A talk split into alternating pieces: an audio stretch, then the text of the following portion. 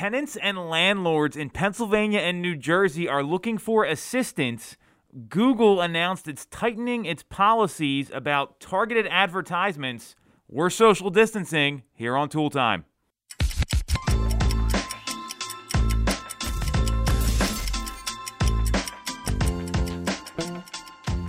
We're back in the office. Hello. It's Tool Time. We're distanced. We're masked. This is what the state says. We're inside a business. I'd rather be here than not. I'm Tom Toole. She's Jess Lyon. We got some interesting stories today. We do. Hopefully you can hear us all right with these masks on.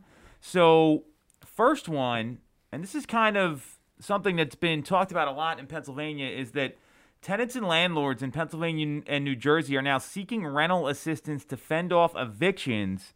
And the Pennsylvania Apartment Association specifically, who represents owners and managers, and the Housing Alliance of Pennsylvania, who looks out for renters, they're on the same side of this issue, which is unusual because usually it's like two parties going at it, like a buyer and a seller. And so this has been something that's kind of been, to me, a couple months in the making. What do you think about all this, Jess? I knew that this, obviously we all knew this was coming. A lot of the people who are filing for unemployment, getting unemployment, they are renting as well. So struggling with paying your rent on time, I mean, I'm a renter. It does make sense. Obviously, you know, with losing your job, you need to still have that like backup fund or something like that. But my first train of thought was, okay, maybe I need to reevaluate where I'm spending my money. If I lost my job, if I'm getting unemployment, maybe I can move into a parent's house or something like that, try and save my... I listen to Dave Ramsey a lot, and that's what he kind of suggests. If you're paying too much rent or you can't afford your rent, go live with a loved one or something like that and save up cash. You and Rich moving in with your parents? Is that what you're talking about here? Never. Yeah, so okay. So I just want to talk about the practicality of it. But you can't, though, because, I mean, in some instances you can't right now, but we are... This is a result of a pandemic, and you really can't be living with your parents. So this makes sense for...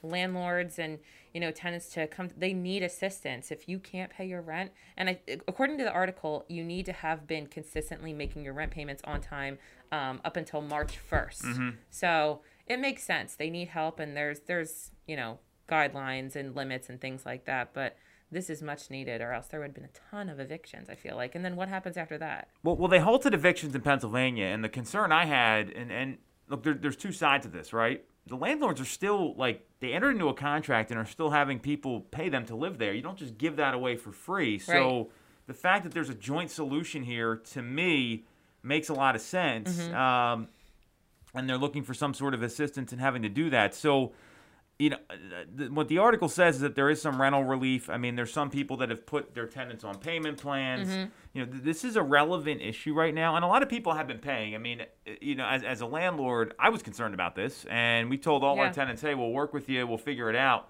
We didn't have the level. I mean, you know, you look at the doomsday scenario. Okay, everyone stops paying. And a lot of people looked at it that way. And I'm not. That's scary. But then all of a sudden you have this investment that you work really hard for, and then all of a sudden it's gone and the bank takes it from you. Like, that's not a viable option. Or if you have to sell it, and you got to deal with capital gains tax. So the fact that there's a joint solution here, that's really important. So from, you know, looking at this, I mean, it looks like that they're going to, they need something past unemployment and past the federal stimulus, because that stuff's kind of going by the wayside, especially now that the country's reopening. So to me, this is something that you need to have, because otherwise...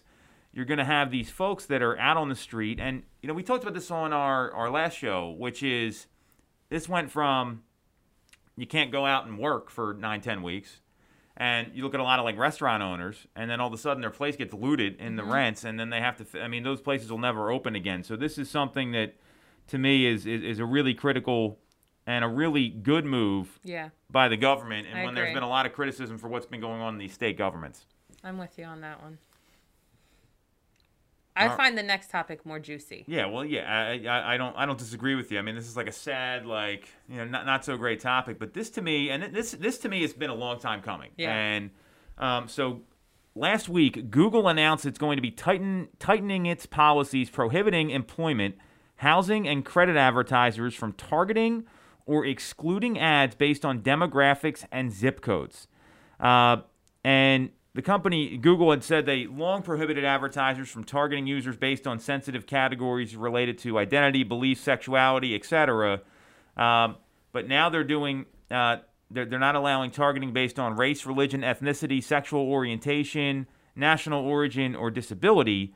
But now they've added some new categories to improve access to housing, employment, and credit opportunities. So if you don't know what a Google pay-per-click ad is, do a Google search, and the first three things that come up are based on what you search. So just to give people some point of reference here. So what do you think about all this, Jess? As a business owner, I am not one, but I can see from their perspective, I see benefit in advertising to my target audience. And not being able to do that would be a huge hit to my business. It's not like I'm turning around and saying, just because I'm not advertising to you won't mean I'm not selling my product to you. You can Google it, and if you're interested, buy or use my services or something like that. I think that we need to be able to target based on like zip code and on Facebook or something like that, you know, life events, things like that. We're not discriminating. We're just, these people are most likely to purchase our product. Anybody else who wants to buy, Google it, you can too, you know? Well, I agree with you there. And I think the issue, I mean, Facebook did this about a year ago where they changed their ad platform totally because they were accused by HUD of enabling housing discrimination. This is not like a new thing where you could just be able to go in and say, I'll look for people between this age and this age. The zip code targeting, to me, you're right. I mean, because there's a lot of data around housing that 68% of people move within 7 miles of their current location. It was the other factors. And, you know, to me, and we've talked about this, but I think there's a lot more fair housing issues that come up in real estate than people think. You know, for example, you write an offer for a property and include a picture of your buyer in there. Well, guess what? Now that person can be discriminated against. That's why we don't present those letters on our listings, because that's a violation. I don't want it to influence the decision. So that's, you know, that's a real thing. I do agree that they have to be careful with the protected classes, right? Like, that's the thing we need to look at here. The zip code for one, sure. That's a little interesting. I mean, because, you know, it's no different than running an ad in a newspaper where the newspaper circulates, and if people still did newspaper ads, which they shouldn't, like, don't ever advertise in a newspaper if you want a good ROI, but, you know, you were able to advertise based on, like, the Delaware County route for the Inquirer or the Chester County route, or sometimes you had to do both depending on where the property was. So that, to me, is a little bit different than, you know, obviously the discrimination stuff, which is, you know, that's a no-brainer. You just got to, that's easy. It's the zip code thing is interesting. Yeah, I agree.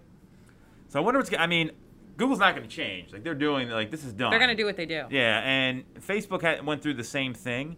So, you know, we'll see how it goes. And what I will tell you is these advertisers for online ads, and like we have companies that handle this for us, big companies. I've been to their campuses.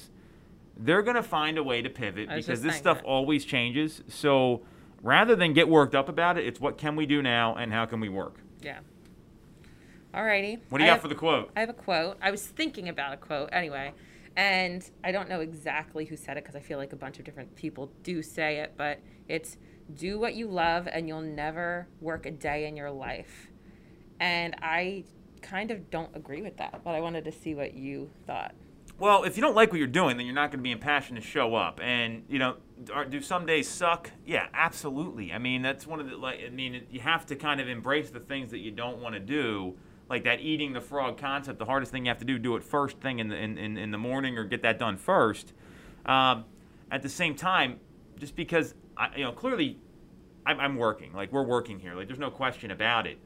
I think what the quote means is that it's not going to feel like a job. It's going to feel like part of your life, your purpose, your career, which is a big difference. And I don't take it so literally as you might. And what I know is that, yeah, there's going to be bad days, but if you're doing something you want to do, then it's going to make you want to get up in the morning and do stuff. Like, no one, you know, if everyone just did what they wanted all the time, you wouldn't be doing anything. I mean, it's to get the things you want. Exactly. And what I look at is, what's the end game here? What am I doing with my life? How am I taking care of my family, my kids, spending time with my friends, the people I care about? So to me, yeah, I'm here working. I don't, you know, there's a lot worse things I could be doing with my time. I mean, I've been doing, and I mean, I could be you know, I mean, just I was an accounting and finance major. I didn't want to sit behind a desk doing accounting journal entries all day long. I wanted to get out and run my own business, and we don't have to deal with a corporate structure here, which is really appealing to me. So in that way, I don't feel like I'm working. For sure. And I did take it a little bit more literally, because I feel like once you find your passion and you're like, okay, I'm going to do this for the rest of my life, there are going to be days when you're in it, and I'm sure you've experienced this, where you like maybe like hate it and you're like, what am I doing? And then you realize that you are doing something that you are passionate about, and there's a reason why you're going through hell right now to accomplish a bigger goal. But it's not going to be like you're happy if you're doing something you love. You're going to go through those days where you're kind of going through the shit. Pretty much says it all. All right. We'll be back next week. Thanks for watching.